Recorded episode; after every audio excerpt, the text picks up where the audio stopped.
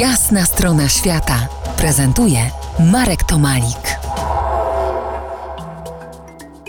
Gościem jasnej strony świata Krzysztof Trebuniatutka, architekt, muzyk i animator muzyki góralskiej.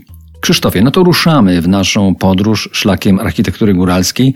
Dla mnie najciekawszym, najpiękniejszym budynkiem na Podhalu jest Dom Kultury, dom ludowy w Bukowinie Tatrzańskiej. Mieszkałem i pracowałem kiedyś blisko, wielokrotnie go odwiedzałem.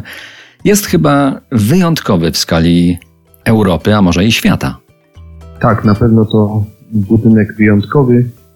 Największy budynek drewniany świecki w Polsce, a mm, przypomnijmy, że powstał w latach 1928-32. Projektował go architekt Józef Ćwiżewicz, a Franciszek Ćwiżewicz, który był inicjatorem y, budowy tego y, obiektu y, dla kultury razem z Julianem Karłowiczem i Bukowianami, którzy pomagali dzielnie, wkładali w to całe serce.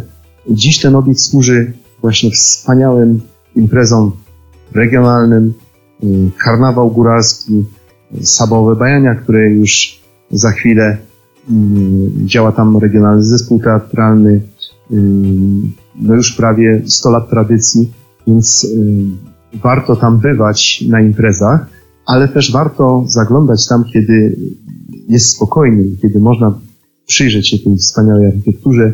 Konstrukcja zrębowa, z płazów, czyli belek ociosanych, gontowy dach z pazdurami, odrzwia z psami, czyli zastrzałami zdobnymi, no i hol główny, gdzie y, na szkle malowane lampiony przypominają nam, że jesteśmy na Podhalu. Jaki kolejny obiekt y, po tym wielkim, wspaniałym w Bukowinie proponujesz odwiedzić, choćby z zewnątrz? Na Podhalu jest wiele takich obiektów, takich miejsc, jak choćby te, które są perełkami architektury drewnianej, wpisanymi w szlak architektury drewnianej w Małopolsce.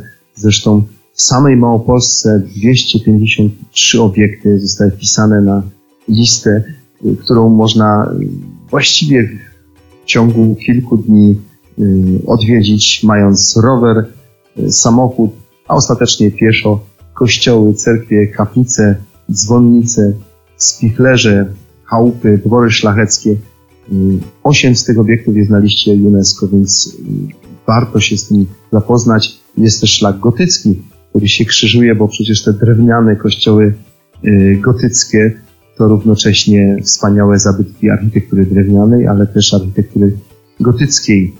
Białka, Chochołów, Dębno Podhalańskie na liście UNESCO, Grywałt, Harklowa, no to kościoły najstarsze z XV wieku, z przełomu XV i XVI. Na tym szlaku też mamy kościoły w Jurgowie, w Trypszu, ale też w Jurgowie jest zespół szałasów na Polanie Podokulne. Unikalna polana z prawdziwymi szałasami, które no i jeszcze od czasu do czasu służą prawdziwym pasterzom, owcom, krowom. Za kilkanaście minut, kontynuując podróż y, szlakiem drewnianej architektury Podhala, wrócimy do Zakopanego. Zostańcie z nami po jasnej stronie świata. To jest jasna strona świata w RMS Classic.